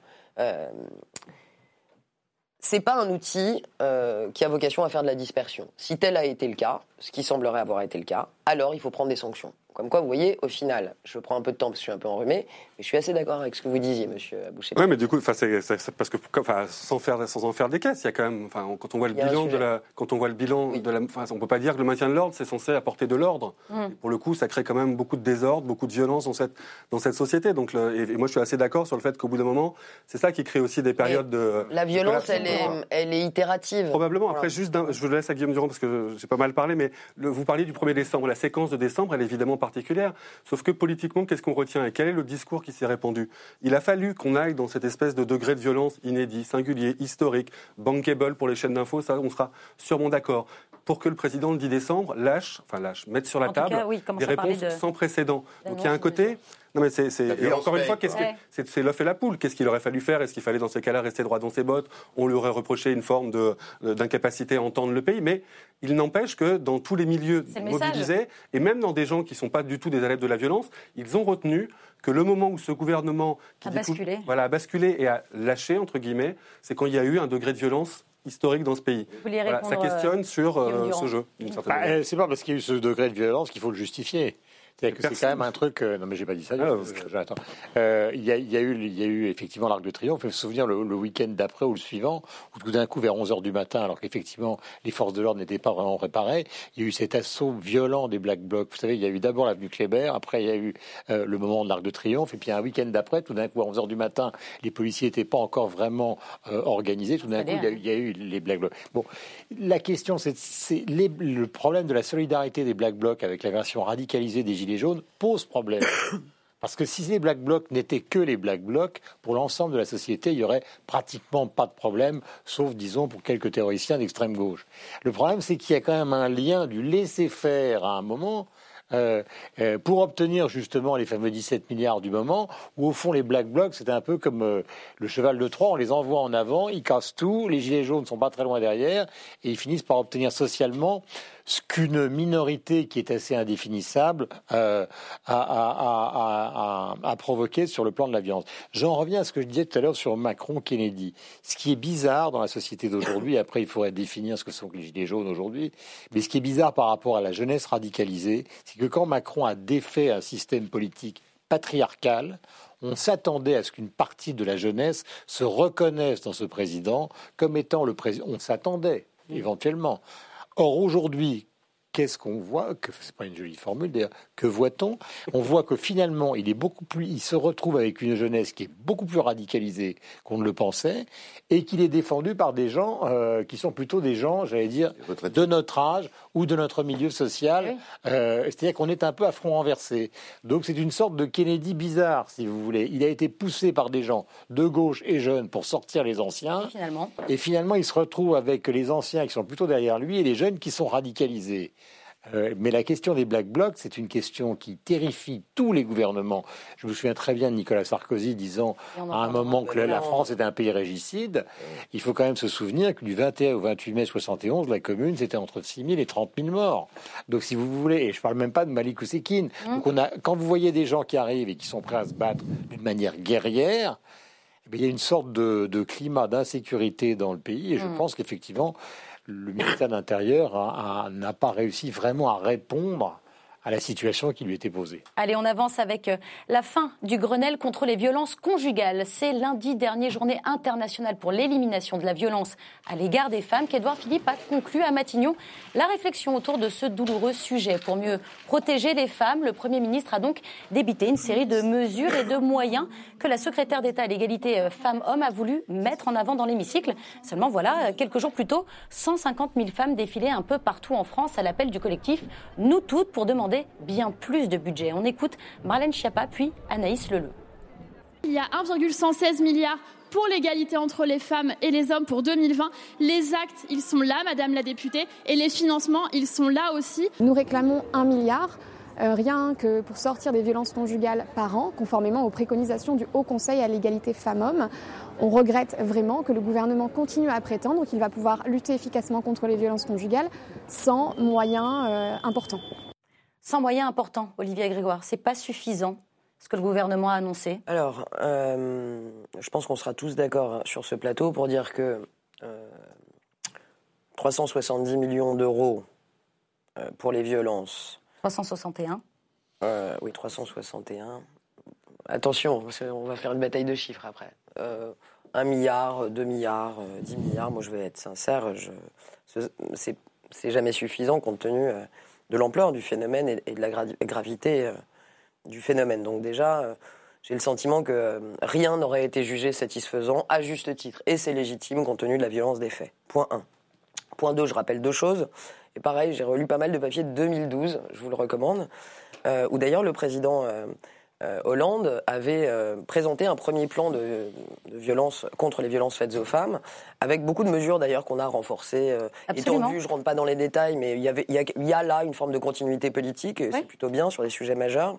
pas une seule fois dans les papiers que j'ai pu lire, et j'en ai lu pas mal, euh, cette obsession budgétaire n'était aussi euh, prégnante. C'est-à-dire pas une seule fois dans les papiers, on le questionnait euh, non sans virulence sur combien vous mettez sur la table sur ce sujet.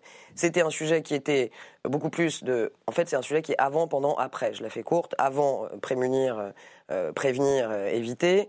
donner aussi aux femmes les moyens d'alerter. Mm. Pendant, faire en sorte que, comme l'a dit Belloubet, avec courage, et je trouve qu'on l'a pas assez dit dans le JDD, apporter une réponse pénale qui soit à la hauteur, ce qui n'est pas le cas aujourd'hui, elle l'a dit, non sans courage, et troisièmement, accompagner, euh, mettre les, je la fais très courte, euh, les hommes violents, les hommes violents euh, dans, des centres et travailler à la, aussi à la réinsertion. On a l'Espagne qui a été souvent citée en exemple. qui est tout le temps citée en exemple. Je voudrais dire, oui, mais qui est tout le temps citée en exemple. C'est pas, pas la comparaison, elle n'est pas valable? Si, si, elle est valable. elle est valable. C'est aussi prégnant que ça a pu l'être en Espagne. L'Espagne n'a pas réglé ce sujet qu'avec des sous, et je suis désolé de le dire, même si c'est un peu polémique. Ils ont mis un milliard sur 5 ans, on met 1 milliard sur 3 ans. Je crois que le sujet mérite mieux qu'une bataille uniquement de milliards, premièrement. Deuxièmement, moi je suis assez obsédé par des choses dont on ne parle pas assez, je trouve, et je trouve que Belloubet était intéressante dans son intervention. Euh, je, crois beaucoup à la problématique de l'arsenal euh, pénal et je crois mm. qu'on a fait des erreurs aussi, il faut le dire. Peu importe qui, c'est pas l'enjeu. mais vous voyez, sur les mains courantes, depuis 2014, je pense qu'on va pas dans le bon sens. Il y a une circulaire qui avait été euh, euh, mise en place, qui avait conduit plutôt les, les policiers à envoyer vers des dépôts de plainte. Total et bénéfice, les femmes attendent deux ans, eh deux ans et demi avant que le sujet ne soit joué. Je termine. Vous voyez, en Espagne, parmi les, un des sujets que je trouve, enfin, des solutions que je trouve les plus intéressantes, c'est la création de ces chambres spécifiques très rapidement.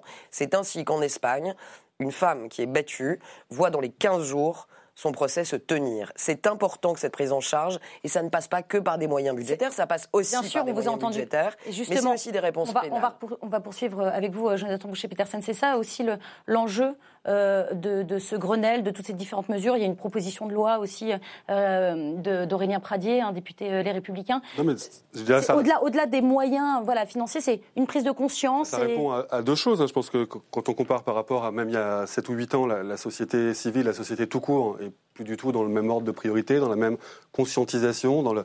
voilà, Aujourd'hui, c'est un sujet majeur et reconnu comme tel. D'un mot, moi j'étais à la manif de nous toutes, le 23 Les violences faites aux femmes, il y a des black blocs qui sont arrivés au début pour essayer de se positionner, ils ont été hués, ils sont partis. Ça vaut aussi le coup de montrer que bah, il y a aussi des, des, gens qui se mobilisent et qui font très clairement la différence avec. Euh, il se trouve que c'est des femmes, c'est peut-être que tout ça est lié. Merci. Euh, par ailleurs, même. Non, mais par ailleurs, du coup, cette, cette, cette, euh, société qui a progressé ou en tout cas qui a, a décidé d'arrêter de tourner la tête, baisser les yeux pour pour pour le dire autrement, elle rencontre la formulation d'une grande priorité quelque chose qui a été affirmé par le président de la République avec euh, sûrement une grande euh, sincérité, mais de fait, ça engage. Enfin, c'est toujours pareil. C'est ce pareil que pour la réforme des retraites. C'est qu'on proclame des choses qui ont de l'ambition et qui structurent une identité politique qui, on l'a redit, reposait pas sur grand chose à la base. Donc, il a bien fallu s'accrocher à ce qu'était euh, le candidat Macron. Il se trouve que cette question-là, elle était centrale. Mm. Donc, voilà. Après, c'est c'est pas non plus des petits syndicats de rien. C'est le, le Haut Conseil qui, en regardant l'ensemble des mesures qu'il peut y avoir à prendre avec la complexité que vous évoquez, dit qu'un milliard ça lui paraît légitime. Donc après que des gens reprennent ce chiffre en disant voilà notre exigence, et qu'après quand on n'est pas à ce niveau-là disent on est en dessous, cest à dire il n'y a rien d'anormal. Simplement au gouvernement de démontrer, et c'est un, travail sur les années qui viennent évidemment, euh, voilà que c'est concret, que c'est simplement Marine Chapa, il faut qu'elle reconnaisse que quand on dit j'ai mis un milliard pour l'égalité, c'est pas pareil que cette demande de un milliard sur, la question de la lutte contre les violences. Ce côté un peu voilà, parfois il faut savoir juste dire on a compris et ce que vous dites sur 370, euh, enfin tout ça on l'entend et c'est. D'accord, mais le truc c'est que on n'entend pas assez, par exemple, qu'une femme sur cinq porte plainte. Bien euh, sûr, bien sûr. Et, qu'on est très focus pour des raisons que j'ai pas le temps de détailler ici, mais il y a toujours des raisons. Et on en parlera si ça vous intéresse, mais euh, je trouve qu'on est un peu trop focalisé uniquement sur le, juste le débat budgétaire. Voilà, sur le sujet. Alors justement, au-delà du budget, euh, du débat budgétaire, Guillaume Durand, comment vous regardez ces mesures? Changement de mentalité, une vraie politique adaptée? J'ai vu le témoignage de Sandrine Bonner. Bien sûr strangulation. Elle s'est même pas rendue compte qu'elle s'était fait tabasser par son compagnon ou son mari, j'ai oublié. Euh, donc après, avec euh, toutes les conséquences qui continuent à exister aujourd'hui. Parmi les témoignages qu'on a entendus ces derniers temps, c'était l'un des plus forts. Il est évident, et là je partage tout à fait l'opinion de, de Grégoire, violence et passion, c'est pas un problème budgétaire qui va régler ce problème-là. Euh, si tout d'un coup un homme euh, se rend compte que sa femme le quitte ou que tout d'un coup il a la phobie qu'elle le quitte. Je tiens à vous rappeler par exemple un extraordinaire film de Claude Chabrol qui s'appelait L'Enfer avec François Cluzet et qui courait derrière euh, euh, son épouse. qui était joué, si ma mémoire est bonne, par Emmanuel Béard, il était dans la, dans la, dans la phobie d'être un homme trompé. Et, et, donc la violence était, était présente partout pendant toute la durée du film. Euh, et ce film était à l'image de ce qu'est la société souvent dans le comportement des hommes. Euh, et là, on a un problème culturel. Euh, c'est pour ça que je dis que je suis assez d'accord avec ce que dit Olivia Grégoire, c'est que nous, on a des progrès considérables à faire avec nos fantasmes, avec nos ruptures. Et dans l'éducation aussi, peut-être Avec notre éducation et, et, et, avec nos passions, et aussi parfois aussi avec notre religion. Je dis parfois avec notre religion. Et ça, c'est pas des questions euh, budgétaires. On règle avec des sous. ça n'empêche, au bout d'un moment, c'est pas antinomique. Oui, oui, c'est ça. Et, je dis que c'était antinomique. Non, voilà, pour le coup, c'est évidemment que c'est un sujet complexe. mais vous êtes bien d'accord avec moi, Jonathan, que le, cet homme qui a euh, dramatiquement tabassé euh, Sandrine Bonner, c'est pas parce qu'il y aura 1, 2, 3 ou 1 milliard ou 14 euros que ça va changer son comportement. Non, non, c'est sûr, bien sûr. Mais simplement, dans toutes les mesures évoquées, éloigner les gens, avoir des juridictions spécialisées qui vont vite. On voit bien sur la question de l'asile qu'une promesse de passer de 12 mois à 6 mois, ça coûte. Je vais donner une chose que je simplement un petit peu. Par exemple, moi, j'ai juste il y a 11 ans à l'école. On sent que ça commence, c'est-à-dire qu'il y a actuellement dans les cours qui sont donnés par les profs une sensibilisation. Euh, une certaine forme de féminisme militant. Par exemple, moi, je me souviens de ma fille, euh, un jour, je rentre et je dis, je sais pas quelle ânerie, et elle me dit, je te répondrai le jour où tu arrêteras de porter des joggings fabriqués par des gens qui ne gagnent pas un centime au Pakistan. Euh, donc, euh, boum, elle m'avait scotché. C'est plus du tout l'attitude que je pouvais avoir, moi, le bonnet de 11 ans, hmm. il y a des années. Donc, quelque chose est en train de changer tant mieux. C'est un sujet culturel, l'interview de... Euh, Georges-Marc Benamou, alors numéro d'urgence, le 3919, la suspension de l'autorité parentale pour le conjoint violent, 80 postes spécialisés euh, dans les commissariats pour parler des mesures concrètes et non pas euh, du budget. Est-ce que tout ça, ça peut, ça peut fonctionner, ça peut porter ses fruits? Imagine à condition que, comme vous le disiez tout à l'heure, Madame la députée, qu'il entre, il y ait une exécution rapide de tout ce qu'on décide. Si c'est pour qu'on passe de deux ans pour que les décrets d'application, comme c'est souvent le cas, voilà, il y a une certaine, il y a une diligence dans l'histoire de la République. Deuxièmement, il y a, il y a effectivement l'histoire de l'éloignement des hommes violents. Moi, il me semble qu'il y, y, y, a des cas, est-ce que ça peut pas être imaginé, c'est que les femmes, il faut les exfiltrer avec les enfants aussi eh par oui, moment. Bien sûr, Donc, bien il y a des, des, des l'homme violent, c'est bien le souci. le domicile. Oui, mais enfin, il est possible aussi que dans des cas d'urgence, la femme ait besoin de partir, en tout cas casser cette dépendance économique qui font que des femmes vivent dans la terreur, d'abord de la, la, précarité, si elles s'en vont, si elles subissent cette violence. Mais euh, c'est pas, moi je crois qu'il y a quelque chose de fétichiste. Effectivement, il faut des moyens. Il y a une prise de conscience. Il y a quelque chose à la fois d'urgent et d'historique et d'anthropologique là aussi. C'est-à-dire qu'il y a des mesures urgentes et puis il y a des mesures qui vont se faire sur le long terme, etc. Et j'espère pas dans une guerre entre hommes et femmes, parce que c'est comme tout, il y a des extrémistes masculinistes, hein. il y a des Zemmour euh, chez les mecs qui défendent la croisade, etc. Et puis vous avez la même chose chez les féministes.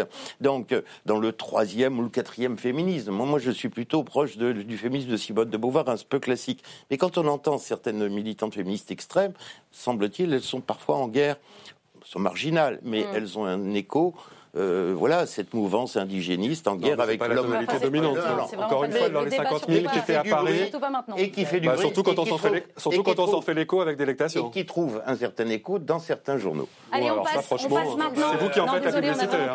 On passe maintenant, on choisit ses ennemis confortables. Au drame de la semaine, s'il vous plaît. 13 soldats français ont péri dans la région de Liptako au Mali lors d'une opération de combat contre des djihadistes. Une minute de silence a été observée euh, dans l'hémicycle et dans toutes les casernes du pays. Un hommage national leur sera rendu euh, dès lundi prochain, mais au-delà du deuil, des interrogations surgissent. Il y a actuellement 4500 membres de l'armée française au Sahel. Le décès des 13 militaires porte à 41 le nombre de soldats tués au Mali depuis le début de l'intervention en 2013. Quelle est la mission de la France au Sahel? Faut-il suspendre l'opération Barkhane? Pour le chef d'état-major des armées, c'est non. Mais pour le président de la République, la question mérite d'être posée. On les écoute. En tout état de cause, cette tragédie ne peut pas être une remise en cause de notre engagement. Vous imaginez ce que penseraient nos soldats si j'allais leur dire parce que 10, 13, 20 d'entre vous sont morts, notre mission n'a plus de sens. La mission qui est la nôtre là-bas est importante. Néanmoins, le contexte que nous sommes en train de vivre au Sahel me conduit euh, aujourd'hui à regarder toutes les options stratégiques.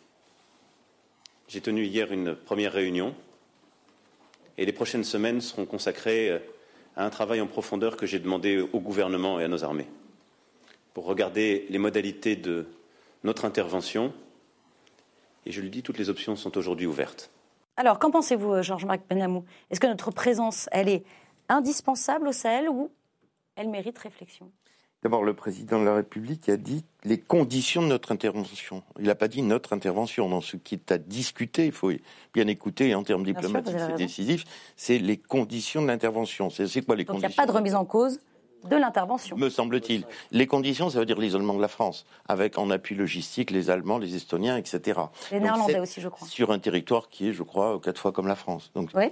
Donc on, on fait le constat, et le président a raison, à l'occasion de ce, de ce drame, que la France est bien seule, que la tâche est immense, et que euh, si on ne veut pas que ça devienne pour la France un Afghanistan, parce que au fond c'est ça, c'est-à-dire un puits sans fond où on perdrait des hommes pour finalement hein laisser le terrain non pas aux talibans mais aux djihadistes locaux, il faut qu'on trouve une solution européenne. Et peut-être euh, peut-être avec cette OTAN qui retrouverait un cerveau à cette occasion. Oui, qui serait plus en mort cérébrale. Euh, du coup, Guillaume Durand, 4500 hommes, est-ce que le qui, qui sont sur place, est-ce que le dispositif est sous-dimensionné? Est-ce que c'est 4500 grains de sable finalement? Bah écoutez, de toute façon, moi, quand je vois la photo, les noms, et que je, regarde ça dans les journaux comme tout le monde, je suis incroyablement touché par, euh, par ces gens. Euh, d'ailleurs, il y en a un qui a 43 ans, qui sont quand même jeunes et, et, qui jouent un rôle qui est fondamental pour la nation. Au départ, il s'agissait d'empêcher fondamentalement que les djihadistes s'emparent de Bamako. Il fallait y aller. C'est très bien qu'on y ait été.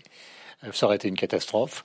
Euh, on se retrouve dans une situation intermédiaire actuellement. On ne sait plus très bien si on se bat contre des, contre des colonnes de brigandage, contre Daesh, euh, contre des groupes différents, parce que ça a évolué, la situation.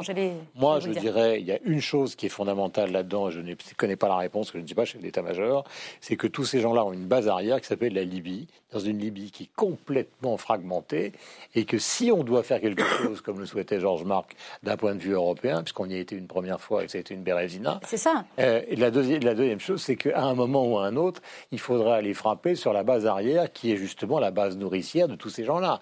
Car ceux qui font du 4x4 en plein milieu du Mali euh, avec des armes qui sont des armes qui viennent justement des stocks de la Libye, euh, ils n'existeraient pas tout seuls. Hmm. Donc notre problème, il est au nord de cette région.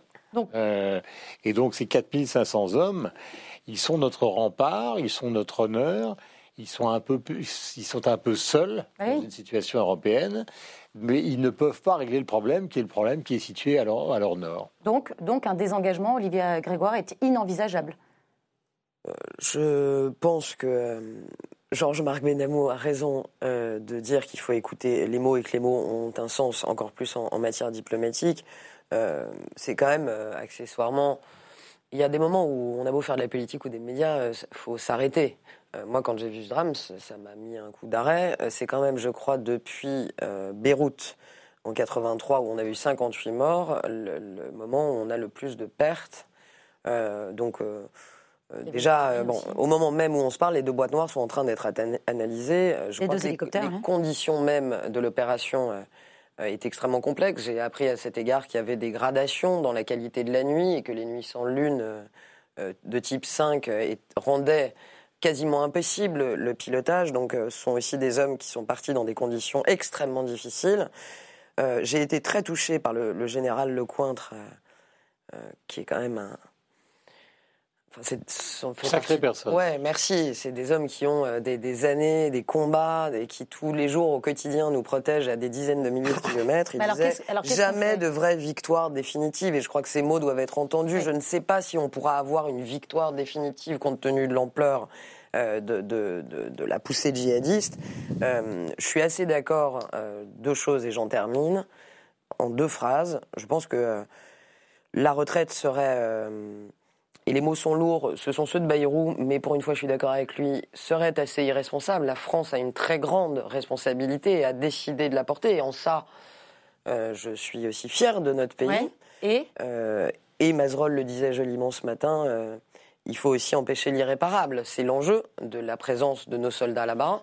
Et l'irréparable est possible, il faut, il faut le dire. Et en ça, la Libye est un sujet sur lequel on va devoir assez vite statuer. Est-ce qu'elle a du sens? Est-ce que vous comprenez le sens de notre euh, engagement là-bas, euh, Jonathan Boucher-Peterson Non, mais je, enfin, je suis assez d'accord sur le déroulé. C'est-à-dire que le, fait d'y aller se posait pas tellement à l'époque et, chacun l'a bien compris. Après, c'est. Dès 2013, oui. Euh, voilà, de fait, c'est très, très compliqué. C'est-à-dire qu'on y va dans une situation d'urgence où, pour, la France, pour le coup, la France est armée pour faire en sorte que Bamako tienne. Mhm. mais on sait aussi qu'à partir du moment où on est parti, on s'en va pas le lundi matin que pas, ça se passe pas comme ça dans la, dans la vraie vie.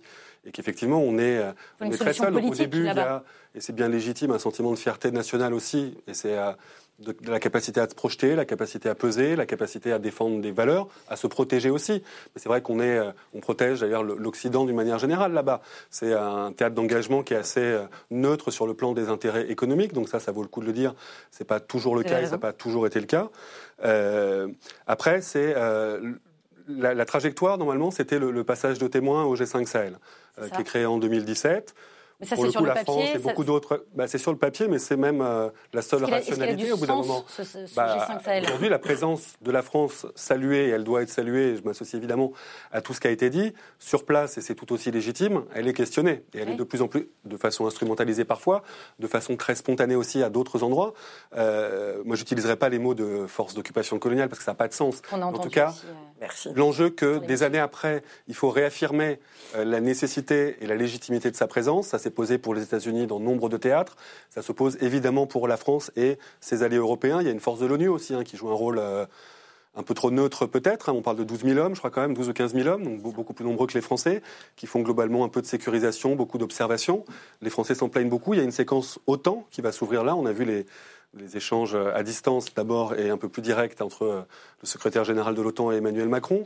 Et on voit bien que tout cet équilibre de euh, la défense européenne bouge, que euh, une Angela Merkel aujourd'hui, elle a compris qu'il y avait quelque chose qui devait se passer en même temps. donc tout ça n'est pas clair. Ce qui est sûr, c'est qu'à court terme, hein, si la France voulait retourner à Bamako demain, elle serait la seule à pouvoir le faire et elle le referait. Hmm. Allez, on poursuit avec des diamants, des bijoux, du brillant, du clinquant. Le joaillier américain Tiffany Co vient tout juste d'être racheté par le leader mondial du luxe LVMH. Quand un petit bout d'Amérique devient français, notre économie scintille, en tout cas dans le secteur du luxe. Bernard Arnault et ses 100 milliards de dollars est aujourd'hui l'homme le plus euh, riche du monde. Euh, je reste avec vous, Jonathan Boucher-Peterson. Qu'est-ce que Qu'est-ce que ça dit là, cette, cette France? C'est quoi? C'est un peu la France qui gagne, qu'incarne ah, euh, Bernard Arnault face à la France, qui galère Lui, à titre personnel, on peut dire qu'il incarne une France plutôt du haut de la cordée. Ça, on va on, va, pas se mentir. après, c'est non, c'est compliqué. C'est toujours compliqué LVMH parce que c'est quelqu'un qui qui qui a beaucoup, beaucoup, beaucoup de positifs. Les savoir-faire de, toutes ces grandes maisons, ça fait partie de la culture, du, patrimoine français. La figure de Bernard Arnault, moi, j'ai pas une empathie particulière. Il cherche pas, d'ailleurs, je crois, à exister autrement que par cette espèce de de, de, figure un peu euh, voilà très très stoïque très voilà, il n'est pas dans le plaisir ou dans l'hédonisme. Donc moi ça me parle un, petit peu moins mais euh, voilà il y a des gens au nord de l'Europe euh, qui font des luthériens qui font ça très bien. Après oui énorme énorme réussite. Au départ c'est une réussite accompagnée par le système des banques françaises. C'est pas quelqu'un qui vient non plus complètement de nulle part, il hein, ne faut pas se, mentir, mais c'est une sacrée réussite dans le monde tel qu'il est aujourd'hui, où en gros, plus une entreprise crache de cash, plus elle est un succès dont il s'agit d'être fier, à moins d'être traité d'antipatriote. c'est aussi, euh, Guillaume Durand, 15 000 personnes recrutées chaque année en France, LVMH. Ah, et il y, a beaucoup de sujets dans cette histoire-là qui peut paraître euh, comme une histoire euh, comment peut-on dire, légère parce qu'il s'agit de luxe. Première affaire, euh, euh, si Georges Marc veut bien un peu ah, oui, La première affaire, vous savez que le vêtement, le luxe, c'est d'abord une idée qu'on porte autour de soi. Donc on est dans une bataille culturelle. point numéro un. Deuxièmement, quand vous prenez l'affaire de Tiffany, Tiffany raisonne. C'est ça qui est incroyable sur la fabrication de richesses comme un imaginaire. C'est d'abord un roman de Truman Capote, après c'est un film de Black Edward, et après c'est Audrey Hepburn. Audrey j'avais la cité. C'est euh, des bagues qu'on vend sur la 5e avenue dans un des magasins qui est un petit peu, euh, comment peut-on dire, démodé. Euh, justement, on s'interroge beaucoup et souvent euh, sur euh, le fait de la plus grande euh, taxation fiscale des entrepreneurs. Mais c'est justement parce qu'il y a un trésor de guerre phénoménal chez LVMH que ce LVMH peut, à un moment ou à un autre, mettre 15 milliards de dollars sur la table pour acheter Tiffany. je rejoins pas tout à fait le portrait de Jonathan, mais il est évident que tout le monde ici reconnaît, le monde l'a écrit et pas sous la dictée, euh, euh, que Bernard Arnault est un stratège absolument phénoménal. Mmh. Qu'est-ce que vous voulez? Et on doit ajouter à des fiertés françaises qui sont celles de Modiano, prix Nobel de littérature, ou de Mbappé et ses copains euh, rois du football, on doit y ajouter, comme les Américains ont mis Steve Jobs ou ils ont mis Bill Gates, la réussite de Bernard Arnault et la réussite d'LVMH. C'est un monde ultra fragile. Ce qu'il a construit ces dernières années, effectivement avec l'aide de la gauche au départ, et après, puisque finalement c'est lui qui a obtenu le groupe Boussac, et après, à coup de rachat et de stratégie, hein c'est quand même quelque chose qui est absolument phénoménal. Et c'est pas de la flagornerie de le considérer, c'est juste de le constater. Euh, d'ailleurs, à la fin de cet entretien dans Le Monde, il disait qu'il considérait qu'à Bercy, on ne prenait peut-être pas la mesure de ce qui avait été fait. Exactement. on aimerait bien que Bercy, non pas qu'il fasse une statue pour LVMH, mais ait une certaine ah, reconnaissance. C'est plus d'un milliard 600 millions de, de, taxation fiscale par an plus de 150 000 emplois, je crois, etc. etc. Donc, si vous voulez, on en revient, c'est un peu... C'est quand même les actionnaires les grands gagnants, hein, dans, ben, dans l'équilibre LVMH, l'essentiel de la richesse créée Rassurons-nous quand même, va aux actionnaires, pas à l'impôt. Mais, hein. d'accord, mais l'ensemble des PME sûrement légitime dans le système. D'accord, mais Jonathan, vous, savez comme moi que nous vivons, y compris quand la gauche est au pouvoir, sous le régime du capitalisme, y compris en Chine. bien, ouais. Donc moi, ce que j'ai vu pour dernière fois, dernier point, je me souviens d'avoir vu des Français, des petits Français tels qu'on les imagine, dans justement un, un moment à Shanghai en 2008, à l'inauguration d'un mall qui était parti justement à la conquête de la Chine grâce à Yves Carcel, qui était le patron de LVMH encore à l'époque. Ce qu'ils ont fait est absolument phénoménal dans un pays où personne ne croyait qu'on arriverait à vendre quelque chose. Mmh. Eh bien, si vous voulez, ça doit être salué comme d'autres choses, sans qu'on tombe dans une sorte de déification et de l'argent et des grands patrons. Aussi, vous, vous saluez euh, la réussite d'LVMH, euh, bah, il, vaut mieux, il vaut mieux apprendre qu'une grande entreprise devient française, si tant est que le, groupe, euh, voilà, le groupe... oui, en fait, c'est une conquête française. Si tant est que le groupe soit basé en France, je ne sais pas fiscalement. Ah, j'en sais rien non plus. Madame la députée, il est en France. Ah oui, LVMH, bien ah, sûr. Ah, oui, Même Bernard Arnault est resté finalement. C'est une bonne nouvelle pour la France. Exactement, il a failli partir en Belgique, mais cher. Il y a trop d'entreprises qui, ont quitté les pavillons français, on en a beaucoup perdu.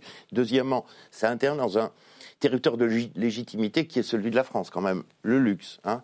Euh, moi, troisièmement, j'aimerais bien euh, qu'on ait les mêmes types de conquêtes en matière industrielle ou en matière de nouvelle économie, où là, on n'est pas pas toujours aussi bon. On réussit que dans le luxe On réussit que dans le luxe, Olivier Grégoire Je veux dire, voilà. Oui, mais non. je, Les résultats, ils méritent d'être regardés. en matière d'attractivité ah, je vais arriver, attractivité industrielle depuis deux ans, deux ans et demi sont quand même, on a assez peu de bonnes nouvelles, donc j'en regarde une ou deux, sont très encourageants pour la France. On est aujourd'hui en Europe, euh, le pays qui, à nouveau, c'était plus le cas depuis 10-15 euh, ans, devant les Anglais et les Allemands, attire le plus de projets industriels. Donc euh, c'est aussi ce que je voulais dire que j'ai pas pu dire sur l'agriculture. je pense qu'un pays sans agriculture et sans industrie, quoi qu'il advienne, est un pays condamné. Donc je pense que c'était important à dire. Moi, je suis très contente, comme tout le monde. Euh, mais je vais pas vous surprendre, je vais mettre un petit bémol. Euh, je suis très contente que ce soit français, je suis très contente euh, de cette opération. je trouve normal, et donc je ne pense pas nécessaire que Bercy aille remercier. Enfin bon, euh, en fait, c'est formidable Moi, je travaille jour et nuit avec Bercy. Euh, c'est, peu importe d'où tu partes, au final, c'est toujours la faute de Bercy. C'est assez extraordinaire. Ça, dit non, mais il y a sûrement alors, du coup, des raisons, mais bon, je trouve que c'est un peu bon. Il y a une chose qui me, qui me turlupine. Il y a une chose. Alors le bémol, euh, dont on, à mon avis, et je ne souhaite pas d'ailleurs qu'on on, obère le, le débat, les années allant, je me pose des questions sur les, limites auxquelles il nous faudra, je pense, réfléchir dans les prochaines années concernant le capitalisme. Euh, c'est un sujet que j'ai eu le plaisir de traiter euh, très modestement au sein de la loi Pacte que j'ai portée l'an passé. Ça va euh, des écarts de salaire de dirigeants à des problématiques de transparence, à la participation des salariés, l'intéressement, et ça va jusqu'à, et c'est un peu là où vous nous emmeniez, qu'est-ce qu'une entreprise aujourd'hui au XXIe siècle? Est-ce que à la Hayek, son seul job n'est que de cracher du dividende pour les actionnaires? Je ne suis pas sûr.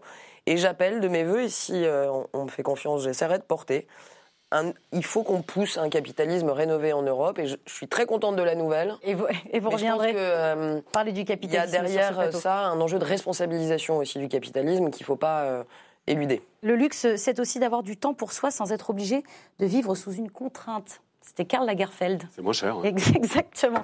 Alors continuons sans contrainte avec euh, le prochain thème. On parlait de la fortune de Bernard Arnault à l'instant. Eh bien, lui aussi est très riche, mais il s'en fiche un peu des bijoux. C'est plutôt la Maison Blanche qui l'intéresse. Je vous parle évidemment de Michael Bloomberg, tout nouveau candidat à l'investiture démocrate pour les prochaines élections américaines. L'ancien maire de New York se sent investi d'une mission qu'il décrit comme suit nous ne pouvons pas nous permettre quatre années supplémentaires d'action immorale et irréfléchie de la part de Donald Trump. Alors, Georges-Marc Benamou, est-ce qu'il peut euh, gagner les primaires et battre Donald Trump, ce Bloomberg? Les primaires démocrates, écoutez, euh, Joe Biden n'est pas très sexy, quoi. Il n'est pas très nouveau, il est has-been, donc tout est possible. Les qualités, euh, il y a trois, trois points positifs et un point négatif pour Bloomberg. C'est-à-dire dans le poids des hommes d'affaires, euh, par rapport à lui, Trump est, un, est ridicule. Bah il doit peser 3 milliards et l'autre 30 milliards. 53 53. 53 milliards. Et, Trump, on n'est pas sûr, c'est 3-5 milliards, pardon. Mais les chats de valeur. moins a priori. Voilà, mais, voilà. Donc, euh, si le, capitalisme américain regarde l'efficacité, c'est Bloomberg qui gagne ce premier point. Deuxième point, euh, il est au moins aussi moderne et agressif économiquement il a des, en tout cas, il peut rassurer un électorat euh, avec plus de modernité, d'agressivité, et il l'a prouvé. C'est le deuxième point. Le troisième point, c'est qu'il est relativement centriste au sein du Parti démocrate, qui, comme les universités américaines, comme les universités anglaises, est prise de folie euh, gauchiste. Pour un ancien républicain, c'est assez logique en même temps. Euh, voilà. Oui, c'est comme il est passé par, il est passé par la case. On voit bien ce qui se passe dans les universités américaines et au Parti démocrate, pris dans des trans communautariste, c'est la culture américaine, mais travaillée euh, par des courants assez nauséabonds, assez féministes, etc., euh, par de l'ultra-gauchisme, par des mouvements euh, BDS, par un antisionisme absolument obsessionnel, etc. Donc le Parti démocrate a dérivé vraiment et inquiète son électorat, ce serait une manière de le recentrer. Le quatrième point, me semble-t-il, et plus négatif, c'est c'est un New-Yorkais, c'est un homme des villes contre un, de New York, bien sûr. contre un, Trump qui va jouer l'Amérique profonde. Et on verra là encore une sorte de représentant des élites libérales et démocrates contre le populisme américain. Et à ce match-là, vu le tour, le tour que prend le monde et les vents mauvais euh, je suis un peu pessimiste. Hum. Vous aussi, vous êtes pessimiste, Guillaume Durand, ou est-ce qu'il peut battre Trump? Ben D'abord, euh, tout à l'heure, on parlait justement de la révolution Macron contre le patriarcat. on est en plein, parce qu'ils sont tous plus de 70 ans. Oui, j'avais noté ça. Euh, c'est quand même, Pareil. C'est quand même assez... On est en gérotocratie. Hein. Donald Trump, 73 ans, Sanders, 78 ans, Warren, 70 ans. Voilà. Voilà. Non, mais Juppé aurait, été, le plus, aurait été le plus jeune de cette primaire-là, en tout cas. C'est vrai. C'est donc un, un, focus bizarre. Moi, je crois que Bloomberg, euh, il semblerait, parce que là, il faut vraiment aller aux États-Unis. Euh, ça vient de démarrer. Et les débats entre les candidats euh, démocrates ont déjà démarré. Il va être obligé de s'abstenir des focus, des, caucus des premiers, parce qu'évidemment, il n'est pas prêt. En revanche, euh, c'est là que je rejoindrai un peu Georges Marc. Si c'est pas lui, de toute façon, c'est lui qui va faire le roi ou la reine. Hmm. Parce qu'il a une force et une puissance. Alors là, on revient presque à la conversation précédente, dans le système américain, qui est tel euh, que ne pas avoir Bloomberg dans son camp, si on veut être le candidat démocrate contre Trump, c'est totalement suicidaire. Donc si c'est pas lui, ce sera celui que lui soutiendra s'il n'arrive pas à accrocher quelque chose au départ. Et euh, c'est la caractéristique, on en revient au chef d'entreprise, de ce genre de personnage, c'est que c'est pas le genre abandonné. Euh, c'est pas le genre à abandonner. Ils ont une certaine forme de culture de la violence que Trump avait lui-même, qui a quand même été terrifiante. Je ne sais pas si vous vous souvenez, parce que c'est dans les mémoires, mais dans le genre justement euh, antiféminisme absolu, le débat avec Hillary Clinton, où Trump, sans dire un mot, lui tournait autour. Tout le monde se souvient de ce débat qui était limite un peu atroce. Il ne disait pas un mot, elle parlait, elle cherchait, elle le regardait comme une sorte. C'était un peu comme une sorte d'ours autour de, de, lui qui lui tournait, etc pour abattre, s'il faut le faire, parce qu'il y a des gens qui ne le souhaitent pas, nous ne sommes pas là pour militer, pour, pour abattre un type comme ça, le déstabiliser, il faut avoir quelqu'un qui appartient un peu au même monde que lui. Hmm. Est-ce que c'est le, le, seul, euh, seul capable de le, de le battre, ce Trump? Est-ce que c'est le seul adversaire à sa taille? Je sais pas, je vais reprendre la dernière phrase de Guillaume Durand euh, à laquelle j'adhère assez. J'ai le sentiment qu'au moins il joue euh, dans, la même cour? dans la même course, si ce n'est milliardaire contre milliardaire? Oui, après, est-ce que euh, dans l'absolu, je ne veux pas jouer mon marabat-joie. Il y a des milliardaires qui ont raté complètement. Hein. Oui, mais je ne suis pas sûr euh, qu'à terme, euh, l'intérêt démocratique à coup de, milliards et de trilliards soit vraiment vainqueur. Et je me demande aussi, parce qu'il y a quand même une, un, fossé qui est en train de se créer aussi versus Bernie Sanders, pour lequel moi j'ai toujours eu une forme de si ce n'est d'admiration, en tout cas d'intérêt. Euh, je crois qu'il avait euh, refusé euh, toutes les donations supérieures Absolument. à 200 dollars. Absolument, comme tous les démocrates qui, sont engagés là. 3 hein. milliards et un autre qui dit non, moi je veux. On a là quelque part deux Ça aussi. Et oui, mais Ocasio Cortez. Ocasio sur le paquet d'argent. Oui, mais... Ocasio Cortez, ça permet de casser la gérontologie de mon propos, puisqu'elle est jeune, brillante et talentueuse, et c'est une femme, parle sans cesse de, de dark money, et c'est vrai que j'ai le sentiment que on va avoir une campagne qui va être une campagne de Warren à attaquer là-dessus. Alors, Jonathan Boucher-Peterson. Non, juste d'un mot, je, je, crois que ce qui fait peur à Georges-Marc Benamou, sur revenir sur le Parti démocrate, c'est juste qu'ils soient socialistes. En fait, ils sont redevenus socialistes à travers Warren et ben, si Bernie Sanders. Est-ce que c'est pour ça Si vous appelez certains ultra-gauchistes. Non, mais on parle pas. Au bout on parle des candidats à la présidentielle. Donc, ah, moi, je veux bien qu'on fasse une espèce de sous-entendu. Non, je parle pas des candidats. Est-ce que Elisabeth Warren vous pose un problème Est-ce que Bernie Sanders vous pose un problème C'est ça le sujet. Parce que vous avez traité d'antisémite le Parti démocrate américain, donc ça pose un sujet. Je dis qu'il y a des tentations effectivement, parlons des candidats. d'obsession dans certaines, dans l'aile gauche du parti, mais probablement, dans l'aile gauche du parti démocrate, et effectivement qu'il faut clarifier ça. Moi, monsieur, la clarification, c'est qu'il n'y a aucune ambiguïté chez Bernie Sanders sur les fascismes de gauche et, de droite. Je suis très clair. Oui, mais au bout moment, il faut parler vous aussi. Mais je pense et je ne parle pas des candidats. Je eh ben parle de la dérive idéologique du parti oui, mais démocrate. Donc il n'y a aucune ambiguïté. Je ne vous ai pas attaqué. Je suis intraitable. Ça ne sert à rien de hausser le ton. Ça ne rend pas les choses plus claires. Mais non, mais soyons clairs. Bah le fascisme de gauche, le fascisme de droite, le fascisme, c'est du fantasme. C'est moins un problème C'est pas un sujet pour la présidentielle. Là. la radicalisation. Ah que le, pardon, que le parti, que le parti démocrate américain soit dans une dérive gauchiste n'est pas tout à fait indifférent. Bah, je peux, non, je peux, bah, on peut hein, finir nos phrases. Que le parti démocrate, soyons clairs, américain, dont l'aile gauche est pris dans une dérive gauchiste inquiétante, n'est pas indifférent sur le dessin des primaires. Alors, Guillaume Durand, vous vouliez répondre à cela Ce que je voulais simplement dire, c'est qu'il ne s'agit pas simplement de dénoncer, mais constater les rapports de force. Si les démocrates américains restent sur une ligne beaucoup plus à gauche, ils perdront. Ils perdront contre Trump qui fera un deuxième mandat. Et c'est pour ça que je disais, sans l'enthousiasme euh, des milliards concernant justement la personnalité euh, de Bloomberg, c'est que je le vois beaucoup plus dans le rôle du faiseur de roi, c'est-à-dire qu'à un moment ou à un autre, euh, il sera probablement celui qui, n'y arrivant pas, remettra un peu du plomb dans la cervelle. Et à qui et, et, qui, qui fera quel roi ou quelle ah, reine? Comment non, mais Parce qu'ils sont trop éloignés. Une, une, une, une campagne aux États-Unis ça démarre, on ne sait jamais comment ça évolue, mhm. et ça ne vient que de démarrer. C'est très vrai. Euh, donc il faut faire... Et d'un mot, il faut, il faut faire petit mot, parce que l'émission est terminée. Extrême, extrêmement attention. Jonathan. Mais pour... Juste un mot sur Bernie Sanders, parce qu'on dit qu'il est le plus à même de battre Trump. S'il y a bien une personne qui a des électeurs en commun, justement tous ces, tous ces ouvriers à qui Trump a redonné un peu de fierté et surtout beaucoup de promesses qu'il n'a pas tenues, c'est Bernie Sanders. Donc il y a vraiment, je ne sais pas ce qu'on appelle la, dérive gauchiste, moi j'appelle juste ça. Après, c'est pas votre ligne, c'est pas votre ligne, mais c'est pas une dérive gauchiste.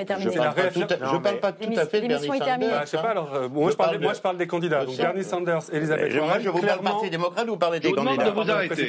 Je vous demande de vous arrêter. On va s'arrêter. Bon, c'est pas grave, merci. Oui, monsieur Balladur.